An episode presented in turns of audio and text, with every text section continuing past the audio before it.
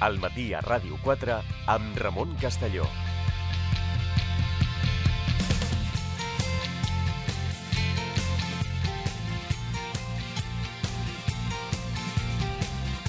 Ens acompanya ja l'investigador del Centre d'Estudis Històrics Internacionals i professor d'Història Contemporània de la Universitat de Barcelona, José Manuel Rua. Què tal? Molt bon dia. Hola, molt bon dia. Well, everybody says about the bird. The bird, bird, bird. The bird's a winner. Well, a bird, bird, bird. The bird is a winner. Well, a bird, bird, bird. Well, a bird is a winner. Well, a bird, bird, bird. The bird's a winner. Well, a bird, bird, bird. Well, a bird is a winner. Well, a bird, bird.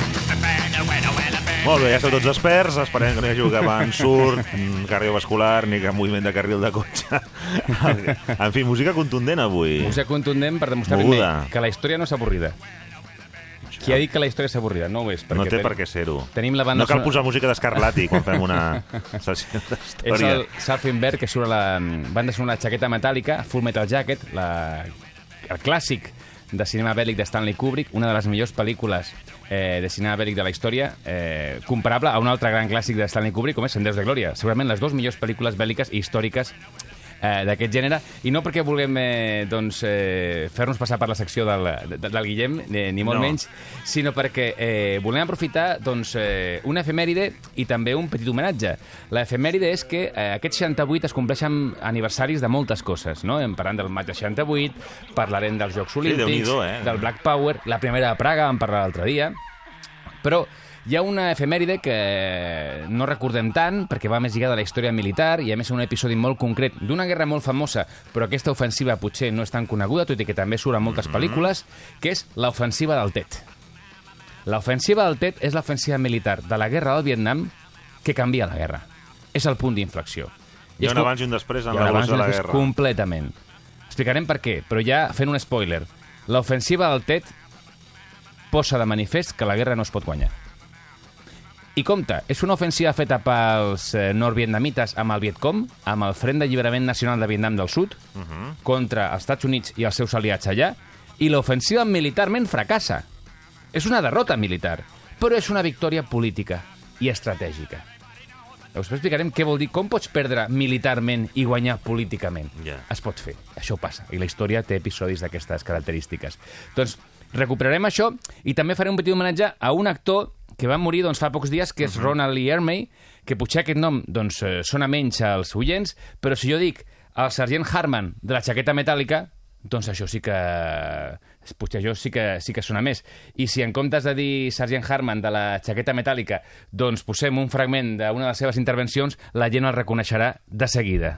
¿A tus padres les queda algún hijo vivo? Señor, sí, señor. Seguro que están arrepentidos. Eres tan feo que podrías estar en un museo de arte moderno.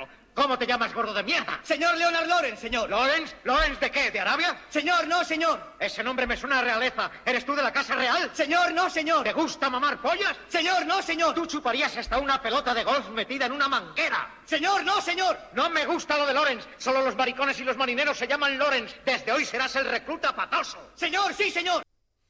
Bueno, això la gent que ha vist la pel·lícula no oblida en la vida. Aquest sergent, aquesta actitud, aquests insults... Perquè Ri, eh, eh, Ronald Lier-Mey va ser mariner. Ah, llavors... Llavors, aquí... aquí s'havia doncs, documentat. Eh, venia documentat i Kubrick li va permetre doncs, improvisar i utilitzar tots els seus recursos com a marine per eh, afegir insults als diàlegs. I Kubrick era una persona molt meticulosa que feia repetir desenes i desenes de vegades les seves eh, actuacions, interpretacions, els això, diàlegs... Això ho hem parlat, sí. I amb el cas de Lier-Mey, doncs Ronald Lier-Mey, a la segona o tercera ja estava. Ja és, ja és bona. I Kubrick estava encantat amb els insults que eren de collita pròpia, que els coneixia el propi Ermey de la seva experiència com a marine. Perquè Ermey va ser marine de la branca de suport aeri als marines eh, i va estar a Vietnam. Ah, o sigui, havia viscut, ell. Havia ja. viscut eh, aquesta experiència perquè va estar ni més ni menys que eh, catorze mesos a Vietnam, a partir de l'any mil nou-cents seixanta-vuit. Es retiraria l'any setanta-dos, però va ser marine i va estar a Vietnam. Doncs d'aquesta experiència, Kubrick s'aprofitarà per donar-li un realisme i crear un personatge que ha passat a la història del cinema i, més concretament, a la història del cinema militar. Doncs aquest homenatge a Ermey, que va morir fa pocs dies, actor, exmarine, també ens permet recuperar la inspiració històrica de la pel·lícula Full Metal Jacket, la jaqueta metàl·lica, mm-hmm. perquè precisament la pel·lícula... Eh... el seu argument, el seu desenvolupament té lloc durant l'ofensiva del Tet. Si fem una mica de memòria de la pel·lícula, al final de la pel·lícula, a la segona part, si volem, eh, hi ha una batalla carrer per carrer a una ciutat vietnamita. Uh-huh. Això és l'ofensiva del Tet. Va ser això. La ciutat és Hue, la ciutat antiga de Hue, i eh, és una de les ciutats que pateixen l'ofensiva del Viet Cong. Llavors, Full Metal Jacket està inspirada als episodis bèl·lics en l'ofensiva del Tet. I per què és tan important? I ara ja entrem amb, amb aquest cinquantè aniversari i aquest homenatge a Jaqueta Metàl·lica i al sergent eh, Harman. Doncs perquè portem tres anys de guerra. Bueno, de guerra entre Vietnam del Nord i Vietnam del Sud, que ve de la partició després de que hagin sigut una colònia francesa, doncs portem més anys, des del cinquanta-cinc o cinquanta-sis. Però des de la intervenció amb tropes, ja no assessors, perquè assessors nord-americans estaven des de l'època d'Eisenhower. Kennedy continua i els amplia. Però ja amb Johnson, amb l'excusa de l'incident de Tonkin, uh-huh. on un destructor nord-americà diu que ha estat atacat, cosa que no s'ha demostrat mai, i tot sembla ser que va ser un, eh, un incident, no un atac eh, nord-vietnamita, doncs a partir de l'incident del Golf de Tonkin, l'agost, l'estiu del seixanta-quatre, dos mesos després, al març del seixanta-cinc, comencen a arribar tropes de combat nord-americanes, a partir de març de mil nou-cents seixanta-cinc. Doncs tres anys després, els nord-americans creuen que estan guanyant la guerra. Aquest és el context. Uh-huh. Tres anys després de que arribin tropes de combat, ja no assessors, sinó tropes de combat nord-americanes, tenen clar que van pel camí de la victòria. Creuen que estan guanyant la guerra. Pensa que l'any seixanta-tres hi havia vint-i-tres mil soldats nord-americans. Uh-huh. Quan comença, diguem-ne, eh, primer com a assessors. Però ja quan entren tropes de combat, mm. ja arribem al mil nou-cents seixanta-sis en cent vuitanta-quatre mil. cent vuitanta-quatre mil. I ells creuen que van pel bon camí. Què és l'ofensiva del Tet? És la demostració dels nord-vietnamites de que no van pel bon i el Viet Cong de que no van per bon camí. Tota l'estona estic diferenciant entre Viet Cong i nord-vietnamites. Sí. Per què? Recordem, divisió a partir sí. del paral·lel situem, disset. Sí. Vietnam del Nord, Vietnam del Sud. Mm-hmm. Vietnam del Nord, govern comunista, Ho Chi Minh, mm-hmm. ho coneixem. Vietnam del Sud, dictadura militar, aliada amb Estats Units. Doncs, qui lluita contra aquesta dictadura militar i contra els nord-americans? Doncs a l'anomenat Front d'Alliberament Nacional de Vietnam del Sud, més conegut com Viet Cong. Vale. Què és el Viet Cong? La guerrilla de Vietnam del Sud, que rep suport de Vietnam del Nord. Aquesta és la idea. El Viet Cong és la guerrilla de Vietnam del Sud que lluita contra americans i els seus aliats, que rep suport de Vietnam del Nord. Doncs hi ha una ofensiva conjunta, perquè actuaven conjuntament, de tropes de Vietnam del Nord i del Viet Cong, la guerrilla del Sud, contra els Estats Units i els seus aliats. I aquesta ofensiva, eh, per què és tan espectacular? Perquè fins a aquesta data, quina era la tàctica utilitzada pels guerrillers? Doncs una tàctica de eh, colpejar i desaparèixer. Colpejar i desaparèixer. I principalment portar el combat a la selva.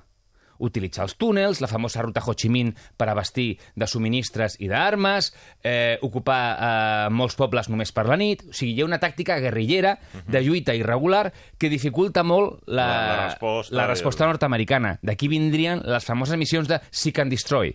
No, els nord-americans llencen expedicions per també colpejar mm. zones que creuen que estan en mans del Viet Cong i destruir-les. Llavors, aquesta tàctica guerrillera, els nord-americans es, eh, tenen dificultats, però com la contrarresten? Amb bombardejos massius. Bombardejos massius. A veure, eh, hem de pensar que el, eh, els bombardejos que llencen els nord-americans a Vietnam del Nord, sense declarar-li mai la guerra, cosa que és interessant, sense declarar-li mai la guerra, són eh, més potents que totes les bombes llançades a la Guerra del Pacífic a la Segona Guerra Mundial. Només els bombardejos a Vietnam del Nord, a l'operació coneguda com Rolling Thunder, entre març del seixanta-cinc i novembre del seixanta-vuit. Doncs només aquesta operació contra Vietnam del Nord, que dura tres anys, hi ha més explosius que en tota la Guerra del Pacífic dels Estats Units a la Segona Guerra Mundial. I si contem tota la Guerra del Vietnam, hi ha més bombardejos que en tota la Segona Guerra Mundial. Llavors, estem parlant d'una capacitat destructiva enorme que va afegida també a que ja els oients coneixen, perquè ho hem comentat aquí també, que és la guerra química, el nàpalm, l'agent taronja, la defoliació de la selva, uh-huh. per acabar amb els amagatalls del Viet Cong, de la guerrilla. Doncs aquesta guerra, molt difícil per nord-americans, però que s'aprofiten de la seva superioritat aèria, evidentment, creuen que l'estan guanyant. I què significa el Tet? Demostrar que la guerra no es pot guanyar. I per això els nord-americans... Eh, queden molt sorpresos de que tres anys després de bombardejos massius, massius i de la seva presència, uh-huh. com en deia, amb dos-cents mil soldats al territori, no els nord-vietnamites i el Viet Cong llencen una ofensiva en tots els fronts a Vietnam del Sud. I quan dic tots els fronts, vull dir que ataquen les cent principals ciutats de Vietnam del Sud. I les cent principals ciutats vol dir les capitals de província i ni més ni menys que Saigon. O sigui, Saigon és atacada. I vull dir, a veure, com la poden atacar si estan a la selva, si els nord-vietnamites estan a l'altre costat del paral·lel disset? Vull dir, com, com la poden atacar? Perquè s'han infiltrat. Mm. Porten mesos infiltrant-se, aprofitant què? El Tet. Què és el Tet, que dona nom a aquesta ofensiva? Sí. L'any nou vietnamita. Mm. Això és el Tet. L'any nou vietnamita es celebra entre el gener i el febrer com a inici de la primavera. Per ells això és l'any nou a Vietnam. I és una època, en principi, on s'acorda una treva entre les parts. Però aquest any no s'han posat d'acord en la durada del Tet i, igualment, Vietcong i nord-vietnamites trenquen la treva i es van infiltrant, aprofitant doncs, el moviment de gent per celebrar l'any nou, s'infiltren a ciutats, s'infiltren a la capital i la infiltració vol dir que els taxistes doncs, porten A K quaranta-set, el maleter. Vol dir que els taüts es transporten armes. Vol dir que els que venen flors, els cistells de flors, porten granades. O sigui, la gent està infiltrant armes i infiltrant soldats a poc a poc a les grans ciutats. Una feina espectacular d'infiltració clandestina. Pensa que van arribar a infiltrar a Saigon, la capital de Vietnam del Sud, segurament la zona més protegida i amb més presència militar nord-americana, cinc batallons. Cada batalló és entre tres-centes i vuit-centes persones. Uah. Cinc batallons infiltrats, així, distribuïts entre carrers, les cases, etcètera. Camuflats. I a sobre aquesta ofensiva primer fan un, un exercici de distracció. Què ataquen? Ataquen una base fronterera nord-americana, que està entre Vietnam del Nord i Vietnam del Sud. Ataquen la base de eh, Khe Sanh. Un atac important. I els nord-americans creuen, és un atac del vint-i-u de gener del seixanta-vuit, que l'ofensiva és això, atacar Khe Sanh. Una base molt important a la frontera entre Vietnam del Nord i Vietnam del Sud. Va, és la frontera normal, exacte, que hi hagi un atac. Una zona molt important. Llavors, creuen que volen repetir als nord-vietnamites la mateixa estratègia que van fer contra els francesos a la guerra d'Indochina, a la batalla de Dien Bien Phu. Una, una victòria espectacular del general Giáp a la guerra anticolonial contra els francesos. Eh, clar, aquí els mateixos que lluiten contra els francesos, Giáp, Ho Chi Minh, estan en la guerra contra els nord-americans. Mm. Aquests porten lluitant contra França, contra Japó, contra Estats Units... Vull dir, aquests porten tota la vida lluitant eh, en guerres anticolonials. Què passa? Que Khe Sanh és una distracció. Una distracció amb un cost de vides enormes, perquè el general Giáp, que és el responsable de l'ofensiva, mmm, no té en consideració el cost humà. No li importa. No li importa. No li importa.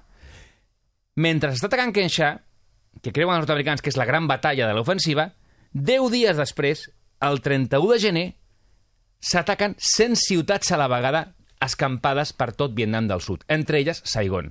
Amb què? Amb les tropes que s'han infiltrat clandestinament rere les línies enemigues. Amb la retaguardia, vaja. Clar, al·lucinen els nord-americans. És que no, com deia un, no nord-amer... un general, comencen a... a, a, a a encendre els llums a, a, a, a, als mapes de... Però què està passant aquí? Com tenen aquesta capacitat d'ofensiva? Aquesta capacitat eh, els permet, per exemple, ni més ni menys que a Saigon atacar bases militars, centres de comunicacions, mm-hmm. el Palau Presidencial, i el que farà doncs, molt de mal a l'opinió pública i causarà un impacte simbòlic i polític importantíssim a nivell internacional, un escamot del Viet Cong entra a l'ambaixada nord-americana a Saigon. Ni més ni més que entren a l'ambaixada nord-americana, matant els guardes. Aquest escamot serà, evidentment, liquidat. dinou guerrillers que seran eh, eh, morts eh, quan recuperin el control complet del perímetre, els nord-americans. Però, clar, han estat capaços d'entrar a l'edifici, en teoria, més protegit de Vietnam. No l'han controlat, però han entrat. Llavors, clar, dius, no podem estar guanyant una guerra quan aquests arriben fins a la cuina. Però no a la frontera, a aquesta base de Khe Sanh, no, no, a Saigon, a la capital, on tenim l'ambaixada, han entrat fins aquí. Llavors, clar, eh, el general Westmoreland, que és qui porta les operacions de Vietnam, hi ha un moment de l'ofensiva del Tet que li diu als, seves, als seus homes de confiança que agafin les armes, que la base està sent atacada. Llavors, la sorpresa... doncs eh, realment és eh, un dels punts a favor dels, dels vietnamites. Un cop d'efecte brutal. No? Perquè no s'esperen la data, el Tet, l'any nou vietnamita, i no esperen el joc, primer la distracció a Kencha i després a totes les ciutats a la vegada, ofensiva des de dins. Quina ofensiva veiem a la jaqueta metàl·lica? Doncs és la batalla de Hue. Uh-huh. La batalla de l'antiga ciutat de Hue, una ciutat eh, amb multi, eh, amb, que és un, eh, té una, un, un, un centre històric espectacular que quedarà arrasada quan els nord-americans intentin tornar a controlar la ciutat. Perquè en el cas de Saigon eh, estaran una setmana de combats a la capital, però en el cas de Hue doncs estaran gairebé un mes intentant recuperar Hue, que són les famoses escenes de carrer de combat carrer per carrer de la jaqueta metàl·lica. Mm-hmm. Clar, han canviat la selva, les emboscades a la selva... Per, per l'urbà. Per l'urbà, guerrilla urbana. De guerrilla a la selva, de guerrilla urbana. Problema pels nord-vietnamites, pel Vietcong. Clar, al final, l'ofensiva serà un fracàs militar, perquè seran expulsats de totes les ciutats i de tots els punts estratègics que temporalment han estat capaços d'ocupar. Clar, al final arrasaran amb les ciutats. Com deia un oficial nord-americà parlant d'una altra ciutat ocupada per aquesta ofensiva, la ciutat de Bến Tre, doncs deia va ser necessari destruir la ciutat per salvar-la. Aquesta contradicció, no? Això és el Tet. Els nord-americans guanyen l'ofensiva o la contraofensiva perquè van destruir les ciutats per salvar-les. I la ciutat de Hue, com es diu a la pel·lícula, queda arrasada. Queda arrasada. O sigui, la van destruir per salvar-la. Llavors, l'ofensiva a nivell de, de morts, pensa que els nord-americans i els seus aliats tenen, es calcula que uns sis mil morts. Els nord-vietnamites i el Vietcong es pot multiplicar per quinze. Tranquil·lament. Tranquil·lament. Llavors, militarment és un fracàs, perquè a més esperaven els nord-vietnamites i el Vietcong doncs, que aquesta ofensiva propiciés un aixecament, una insurrecció a les grans ciutats. I això generaria una insurrecció general... El caos. El caos que faria incontrolable i no permetria als nord-americans continuar la guerra a curt termini, ja, davant d'una insurrecció generalitzada al sud del país. Problema, la ciutat no és el camp. On està el recolzament del Vietcong? Al camp. Els camperols. Aquí hi ha el recolzament explícit i continuat de bona part del camperolat. Però la ciutat és diferent. Hi ha més grups socials, hi ha més pluralitat, hi ha més eh, seguidors també del règim. Vull dir, és més plural. I no es va produir aquesta insurrecció general a les ciutats. I quin problema comporta això? Home, que a bona part de les ciutats i localitats del sud hi havia una xarxa clandestina que treballava pel Vietcong. I amb l'ofensiva del Tet han de sortir a la llum per clar, participar. Clar. Uh-huh. I un cop que l'ofensiva... Eh, és un fracàs militar, aquesta xarxa ja queda completament, doncs, expulsada.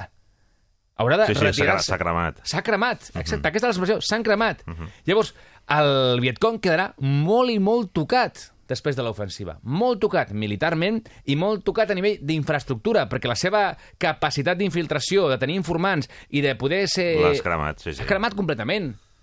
I això implicarà que les tropes de Vietnam del Nord hauran d'agafar més protagonisme a la guerra, perquè la guerrilla queda molt, molt, molt, molt, molt, molt tocada. Llavors, aquí el tema és... Vale, derrotar militar. No retenen cap ciutat ni cap eh, posició estratègica. Com és possible que es pugui parlar tenint les baixes que tenen? Sí, això quan veiem a les pel·lícules de la, de la guerra del Vietnam, eh, aquelles seqüències de que un està a un restaurant o estan a la perruqueria de cop hi ha una explosió, tot això... És, és, és, són aquestes xarxes. Són aquestes xarxes, eh? Que després del Tet queden tocades. Perquè han sortit a la... Aquests dos soldats que estan mirant les fotos ah, de les nòvies ah, i de, que ja saps que hi haurà un drama després, diguéssim. Exacte, exacte. És, és aquí, eh? No li agafis carinyo al soldat perquè no, no durarà gaire. Molt bé. En, en, en aquest tipus d'escenes. Doncs, què, per, per què és una derrota política i estratègica? Clar, clar, perquè, home, ara aquí podries pensar, doncs, després, un cop aguantat això, contraofensiva brutal i final de la guerra.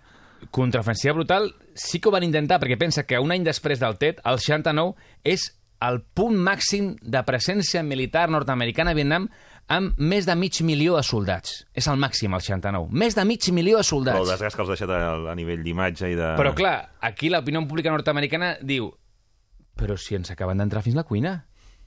La, I la televisió, clar, farà que aquestes imatges arribin també a la cuina de casa teva. Veient com entren a l'ambaixada, com ataquen Saigon a plena llum del dia, com hi ha guerrilles a cada ciutat... Dius, a veure, a veure, a veure... A veure. Que esto no té por. Clar, que esto no té por. I poden atacar-nos després de tres anys que diuen que estem guanyant la guerra. No ho sembla. Llavors, l'opinió pública es tirarà cap endarrere.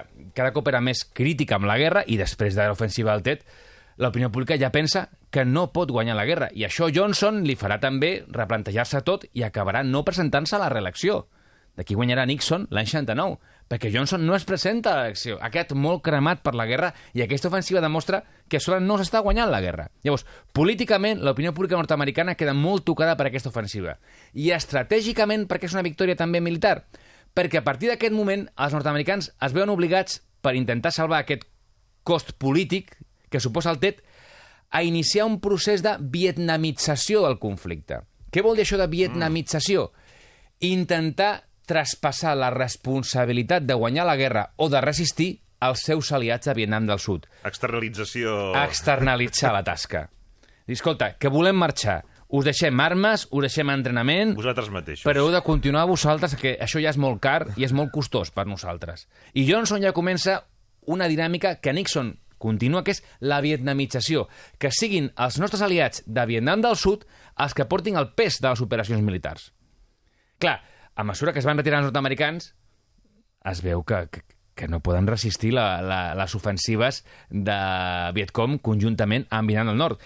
I l'altra part de victòria estratègica de l'ofensiva del Tet és ni més ni menys que al maig del seixanta-vuit, sí, sí, al maig del seixanta-vuit a París, a més dels estudiants eh, buscant eh, la platja sí, sota les llambordes, ja comencen les negociacions de pau.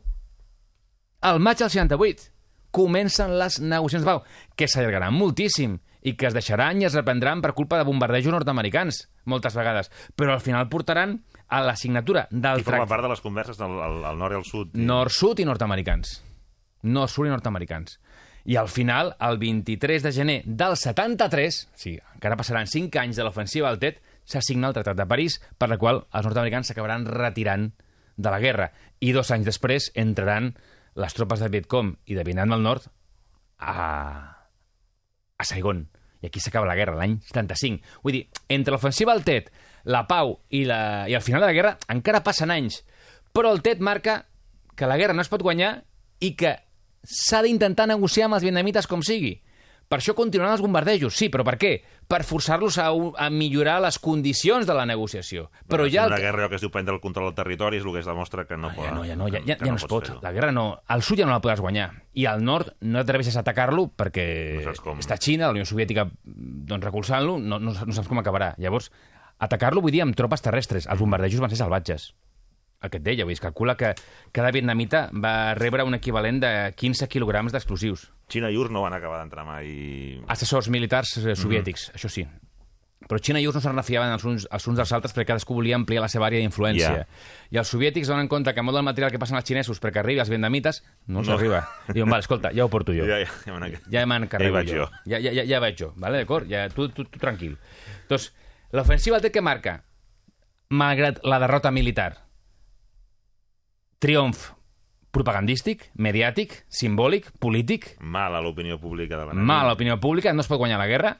I victòria estratègica. Comencen negociacions perquè la guerra no es pot guanyar.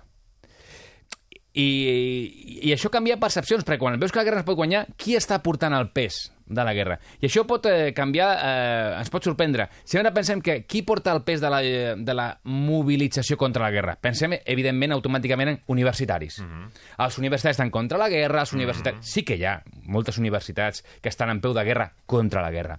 Però amb una enquesta de l'any setanta-u, el, seixanta, el, noranta, el seixanta per cent dels universitaris estan en contra de la guerra. El seixanta per cent. No està malament, més de la meitat. Però el noranta per cent de la gent amb estudis secundaris està en contra de la guerra, també. El noranta per cent. O sigui, el seixanta per cent amb estudis universitaris contra la guerra, però el noranta per cent dels que tenen estudis secundaris també.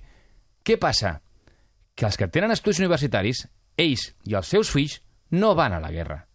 Es poden solidaritzar per moltes raons, però no pateixen la guerra, perquè poden eh, escapar-se del reclutament per estudis, per posició social i per altres coses. Però qui va a la guerra? Els que han fet secundària i els seus fills. Aquests van a la guerra. I després de tants anys de guerra, són els que tenen més rebuig a la guerra. Per què? Perquè l'estan patint. D'aquí, classes baixes, desfavorides, els negres... Són aquests els que van a la guerra. Passió entre la gent d'estudis secundaris hi ha més rebuig a la guerra que els que tenen estudis universitaris. No per un tema de formació o capacitació, sinó per un tema de que jo la pateixo, perquè jo i els meus fills són els que anem a la guerra. Aquest és el tema. O sigui, no pensem que són els universitaris només que estan en contra de la guerra, no. Són les classes baixes, les classes més humils, classe treballadora, els negres, els que estan en contra perquè són els que la pateixen. Com deia Martin Luther King, les bombes que llanceu a Vietnam esclaten a Harlem, al Bronx.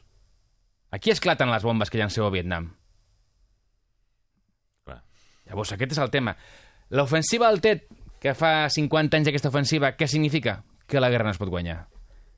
Donarà peu a unes llargues negociacions, que acabarà amb, amb la retirada nord-americana, però eh, la guerra entra en una altra etapa, que és a veure com sortim d'aquí.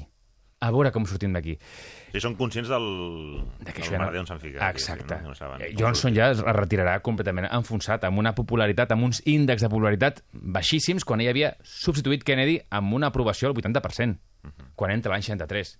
Llavors, clar, estem parlant de que la guerra ens pot guanyar i el Tet té un cost humà terrible eh, i una derrota militar pels nord-vietnamites i pel Viet Cong, però victòria política i victòria estratègica. Marca un punt d'inflexió. I són les batalles que surten a la jaqueta metàl·lica, a Full Metal Jacket. Llavors, eh, no és una pel·lícula històrica, no podem dir-ho, però, home, mm, està inspirada en fets reals i tenia ni més ni menys que un exmarine com eh, Ronald Lier-Mey, que havia estat a Vietnam. Llavors, eh, no és una pel·lícula històrica, però dona claus per poder entendre moltes coses de la història. Alguna cosa més?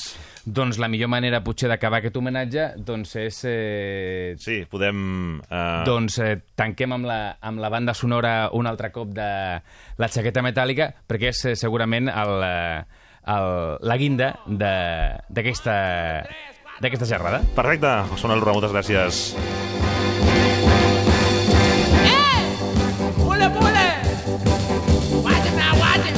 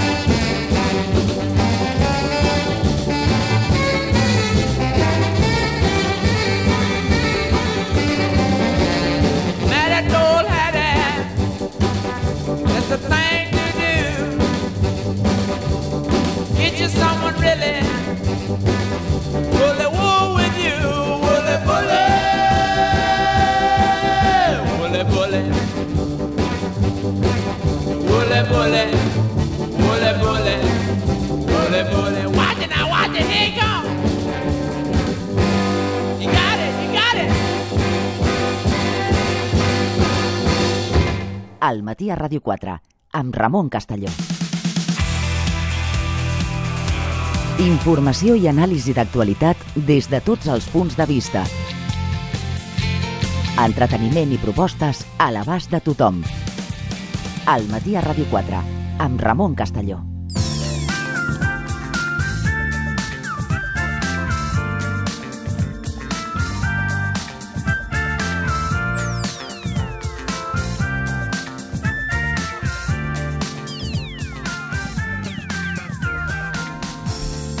Continuem al matí a Ràdio quatre. Ens acompanya l'Aranxa Coca, doctora en psicologia, especialista en família i parella. Què tal? Molt bon dia. Molt bon dia. De què, parla... sí. de què parlarem avui? Doncs mira, uh, molt inspirada en un cartell que va sortir l'any passat, que va treure l'Assemblea Feminista de, de Ciudad Real, va treure un cartell preciós sobre l'amor, no me cuentes cuentos.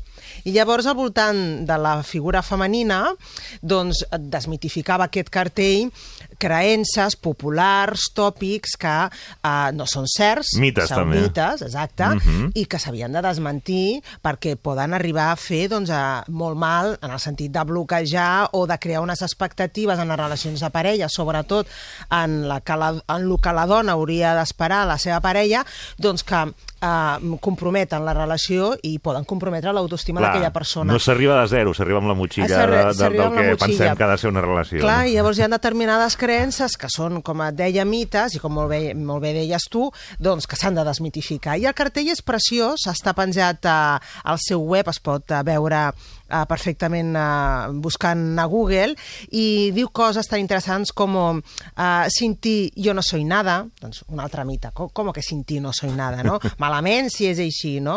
Hem de parlar de, de l'autonomia, de la no dependència en l'amor. Eh, el amor verdadero lo aguanta todo y lo puede todo, aviam.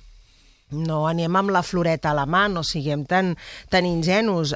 L'amor verdadero lo aguanta todo per si mateix. L'amor no se li ha, és l'ingredient base, però se li ha d'afegir molts més altres eh, ingredients. O, per exemple, si l'amor si el amor és verdadero, serà eterno.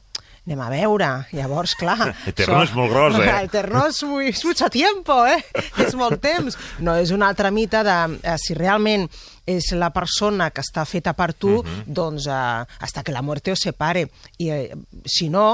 I, i pel mig doncs, hi ha una ruptura, vol dir que aquell amor no era un bon amor. Home, no, el tot o nada, n'hem de sortir del tot o res. Llavors, aquestes posicions tan absolutes, tan tremendes, tan dramàtiques, uh-huh. són aquests mites, i jo, doncs, com et deia, inspirada en aquest cartell, un dia com avui, dic, doncs anem a parlar dels Parlem-ne. mites, de les veritats i de les mentides al voltant de l'amor. I t'ho proposo en forma de qüestionari. Vinga, va. Ho vull comprometre, sí. Ramon. No, no, però tu ja en saps molt, que aquí hem fet ja, Home, molt, ja porto... molt de temps aquestes sí. seccions, i per tant ja estàs a cinquè curs. Sí. Va? Així que hauria, hauries de... T'ho posaré molt fàcil i pots respondre perfectament i encertadament. Per exemple, la gelosia és un signe d'amor? No hauria de ser-ho. Correcte. No, evidentment. La gelosia és un símptoma d'inseguretat i de dependència. I, a més a més, que molts estudis han revelat que és un dels primers factors i més forts de deteriorament en una relació de parella.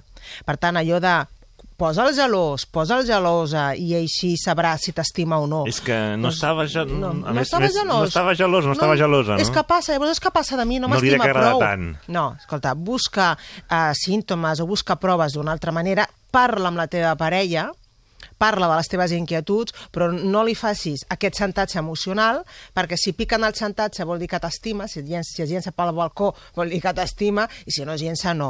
Evidentment, la gelosia no és un signe d'amor. Però és, és inseguretat en un mateix, no? Sí, inseguretat en un mateix, evidentment, o inseguretat provocat per l'altre. Pot no, parlar d'una base real, eh? Exacte, però... l'altre comença a, a enviar-te missatges per generar-te inseguretat, al final ho acabes sent i dius, què, què passa amb mi, no? Jo no ho era d'insegur, però ara tot això que... I només és per provocar-te... col·locar-te en una, en una situació de debilitat i que des de la debilitat necessitis la teva parella, que és un truc molt lleig. I no, no computa, no computa no com a amor. No. Per tant, la gelosia no és un signe d'amor. El següent, tinc deu, eh? Ah, anem pel vinga, segon. Va. Ramon, l'amor tot ho pot?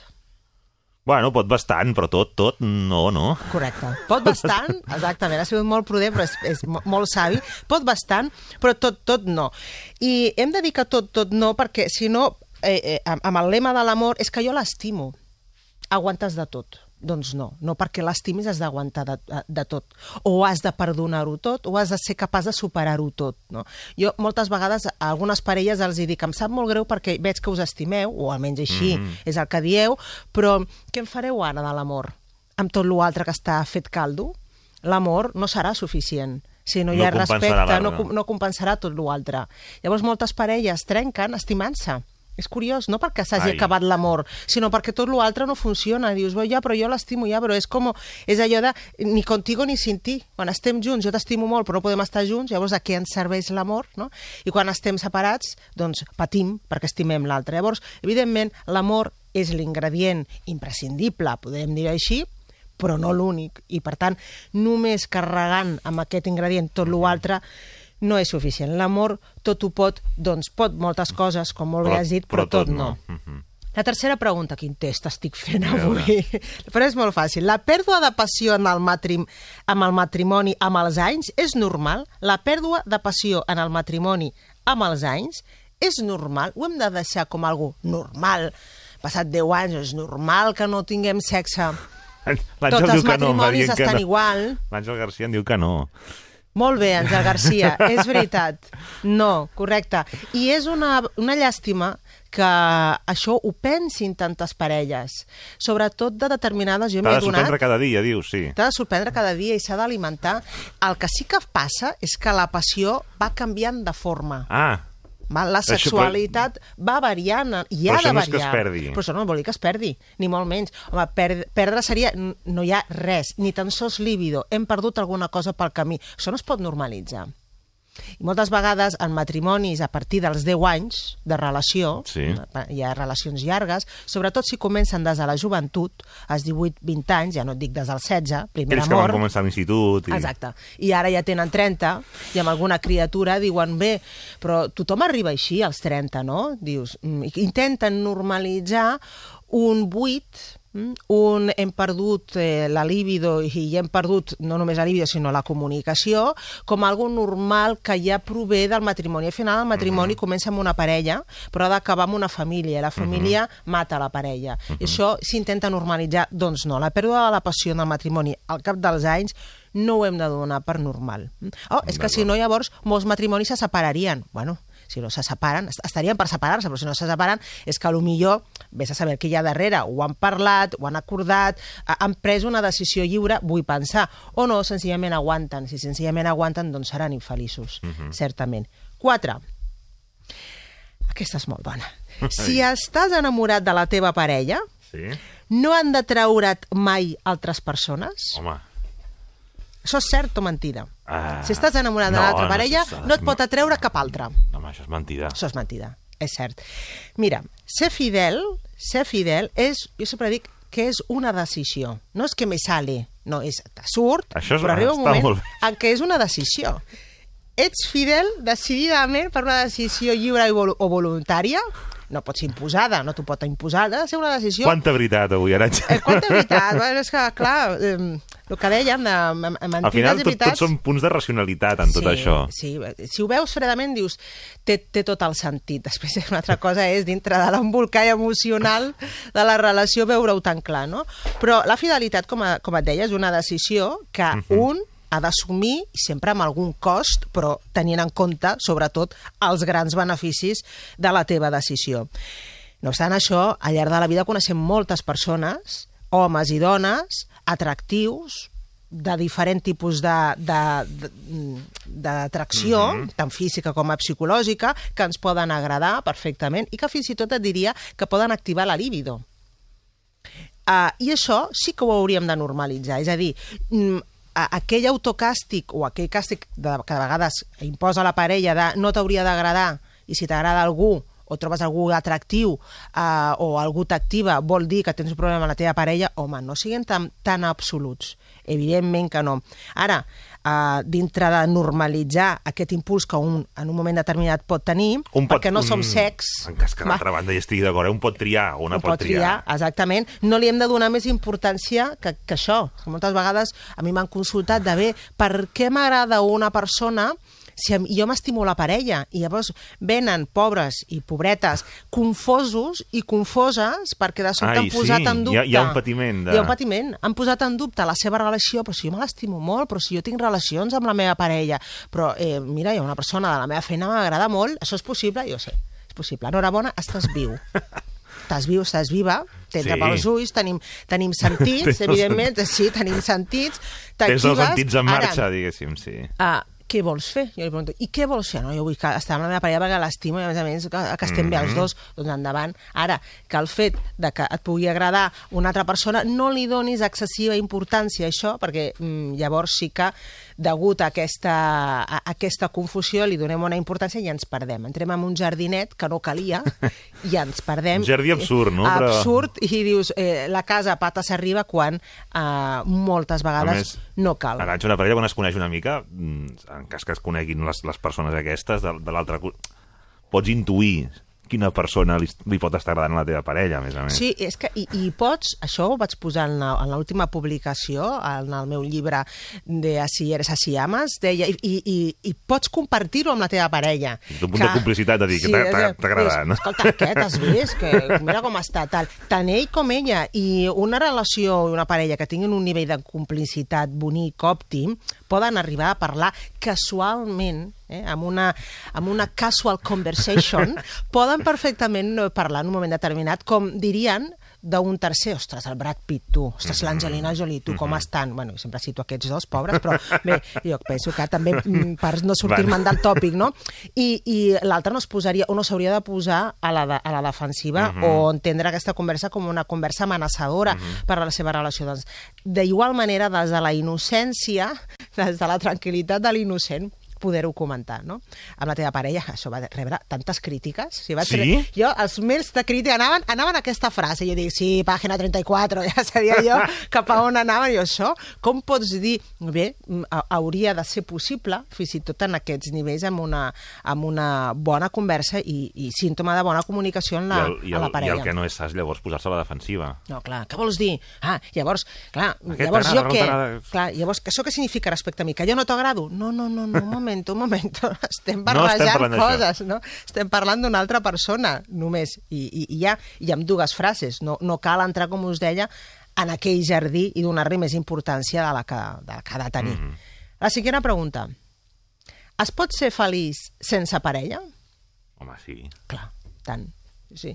I tant que es pot ser feliç sense parella. Això jo recordo que en un Sant Valentí, en una, en una entrevista, crec que va ser també a, a Televisió Espanyola, um, és normal tenir ja l'edat madura i no tenir parella? És un símptoma que aquella persona té un problema a l'hora de comprometre's? No, ni molt menys. Hi ha tarannàs, hi ha tarannàs doncs, que tiren més al grup, i hi ha tarannàs més individualistes que han d'acceptar doncs, aquell esperit single que diem que es caracteritza. No? I no entra en conflicte. El que sigui decidit, volgut i conscient... Ah, perfectament, ja acceptat. Moltes vegades sí, no s'accepta. Sí. No, no deu ser normal, ja em diuen, eh, la pressió de la família, la pressió social... No, que... no, no, no, les relacions em duren poc, és que jo sempre m'agrada agradar, raro, em perdo fàcilment quan conec una persona que m'agrada, i dius, bueno, doncs... ho acceptes o hi lluites en contra? Si lluites en contra, patiràs bastant. Eh, clar que es pot ser feliç sense parella. I, al contrari, es pot viure sense amor? Diferent, l'amor i la parella. Ja fas la mateixa pregunta, però en amor. Però es pot viure sense amor? Ostres, amor de parella? No, no. No. No, no es pot viure sense amor en clar. General i sense un amor ah, de tipus, si vols, romàntic. Clar, sí. eh? Després, que aquell amor es converteixi en una parella o no... Ja és una altra cosa, ja hem dit que la parella no cal, però l'amor sí. A més a més, que hi ha una investigació molt interessant en els Estats Units que ha sortit fa poc, que justament eh, valorant la importància del vincle i els seus efectes en la psicologia i en la biologia de l'individu, eh, van determinar que eh, baixava bastant significativament la incidència d'afeccions cardiovasculars aquelles persones que, es, que manifestaven que estimaven un altre. Uh-huh. Eh, van agafar una mostra amb persones tant que estaven en parella o no estaven en parella, però que sentien un vincle, un afecte important cap a un altre. Bueno, van veure que el risc de patir eh, aquest tipus de patologies cardiovasculars baixava significativament. Per què? Perquè tenien menys estrès. És a dir, l'amor, i sentir amor tant donar-lo com rebre, baixa les dosis d'estrès molt significativament i, per tant, I més, allarga, eh, allarga en aquest sentit eh, l'esperança de vida, que és la conclusió a la que arriba eh, aquest estudi. Per tant, l'amor és un ingredient imprescindible en la nostra vida. Després, el que fem amb l'amor i cap a on ho portem i si ho convertim en un projecte o no, de família, de parella, això ja és una altra, ja és una altra decisió. Um, mira, la primavera és el mes de l'amor, jo que diuen, sí o no? ¿Tú qué dirías? ¿Es un mito de la primavera, la primavera? Bueno, jo, sí, en trajectòria personal diria que sí. Sí, sí, molt sí. Bé, molt bé. No li estic xivant no, les respostes, no, no, eh? No, no, però en aquest sí, cas estava dir, ja, eh? Expliques, sí, en tema ah, personal, sí, primavera sempre t'ho vol més. No? Sí, sí, sí, sí hi ha com més...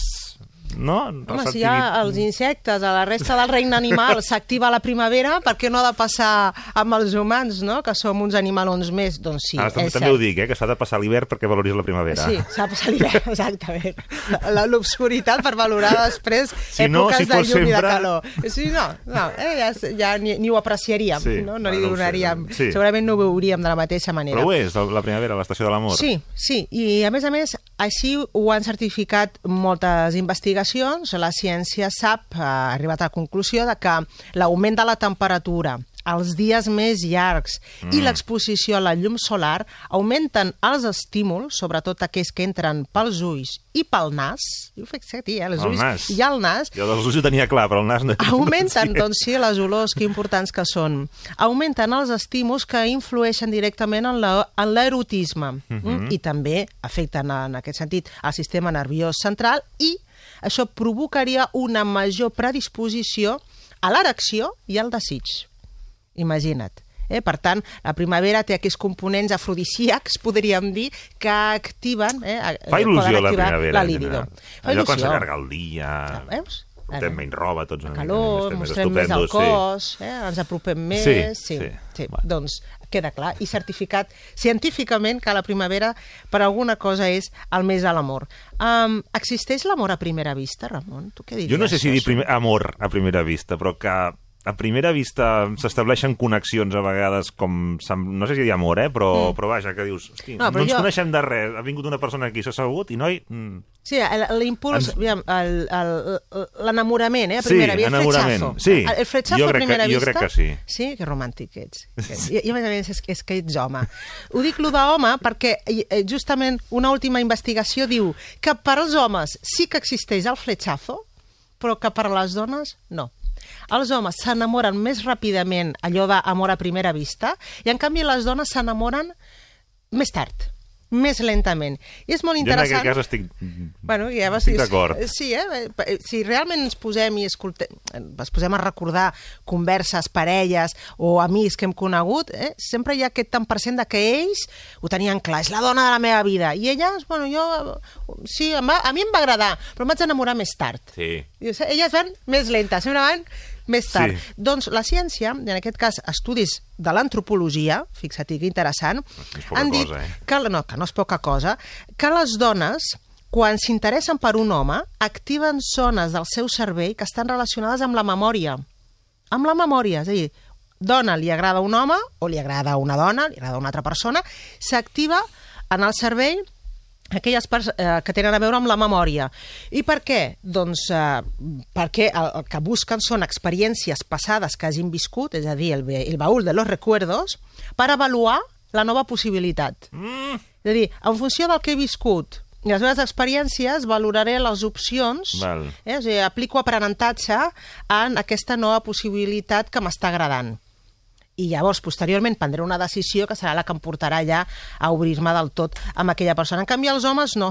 Els homes, de seguida, eh, segreguen dopamina amb molta abundància, que ja sabem que és aquella substància relacionada amb el plaer, la satisfacció i amb l'addicció, la que s'activa en processos addictius, davant un simple estímul visual. O sigui, allò de... Eh, són més, més simples i de seguida amb un estímul social, eh, visual s'activen.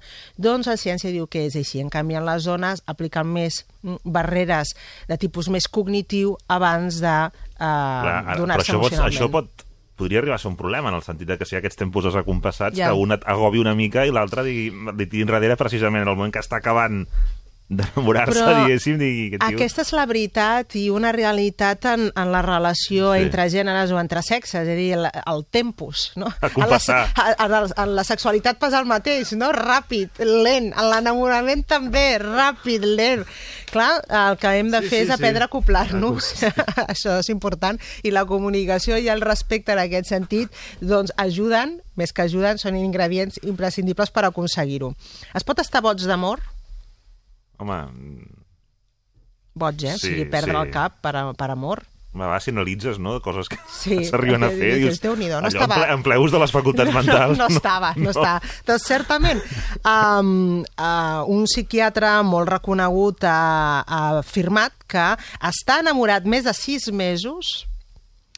està en un estat d'enamorament sí, més de sis mesos, pot ser patològic. Per què? Perquè ha comprovat que es disparen d'una manera molt bestial els nivells de serotonina, és una substància que s'encarrega justament de mantenir l'equilibri en el nostre estat d'ànim i que um, aquest, aquest desajust a la serotonina provoca trastorns com, per exemple, similars a l'obsessiu compulsiu, mm-hmm. molt propi justament l'obsessió d'aquests estats d'enamorament en què un està enroscat, no?, en la idealització de l'altre i en l'obsessió per l'altre. No? Doncs imagina't, més de sis mesos, doncs, podem trobar conductes molt, similar, molt similars al trastorn obsessiu-compulsiu, uh -huh. segons eh, estan sortint algunes investigacions. Per tant, allò de eh, no està bé, és que està enamorat, estic perdent el cap, no em sí. reconec, no me la trec del cap i no puc ni dormir, uh -huh. doncs... Se m'ha sí, passat són, no sé què, perquè estic... Són símptomes, no?, que, molt propis, doncs, que podríem dir d'algun tipus de trastorn que està patint aquella persona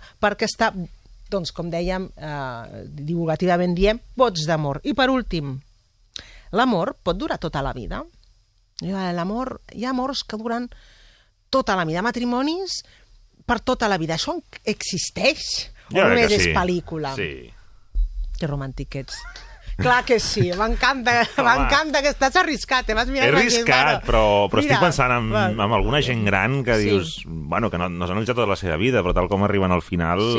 Això no hosti. vol dir que no hagin passat per les seves per, crisis, per eh? Per això et dic, per no, això et dic que no, no, no es pot fer un judici total perquè no ho has conegut, però... Però, en tot hosti, cas, sembla que, que han tingut sí, que estan... la fortalesa, la sabidoria i el respecte per anar passant dels obstacles i no cremar l'amor. Doncs sí, hi ha un equip de neuroquímics de la universitat, d'una de les universitats de Nova York, la Universitat de Stony Brook, que va mesurar les reaccions cerebrals de parelles que estaven enamorades. Que estaven enamorades des de feia ben poc. I van veure que hi havia una determinada intensitat eh, en, en el cervell eh, en quant a la segregació de dopamina i de serotonina. I després van fer el mateix, però amb parelles ja veteranes, que portaven més de deu anys i que mm, justificaven, explicaven que encara se sentien eh, enamorats i que encara estimaven a la parella. I fent les mateixes proves van comprovar que aquells que estaven recent enamorats i que aquells que ja portaven una pila d'anys junts tenien els mateixos nivells de dopamina i de serotonina. Per tant, eh, des del punt de vista més, eh, més químic, més, de la, de, més neurològic, eh, l'amor es pot mantenir eh, eh, intacte al llarg del temps, que això no vol dir que sigui gratuït. Vull dir, aquestes parelles, com deien, hauran hagut de passar els seus obstacles eh, i, i s'hauran de superar a si mateixes. Però l'amor es pot mantenir, o ja no és amor, ja és rutina, ja és costum, ja és dependència. No, no, també, també hi ha amor, eh, i l'amor pot no caducar perfectament. Genial. He triat deu. Podria haver triat, hi ha tants no, no, mites, grans històries. Molt bé, ens Mira, ha agradat molt. Potser el proper dia porto deu més. No, l'has passat molt bé, eh? L'examen, no, no, molt bé, bé. Sí, m'agrada. Tant en tant portaré aquest examen sorpresa. Pobre. No. Moltes gràcies, Arantxa Coca. A reveure, fins la gràcies. setmana que ve.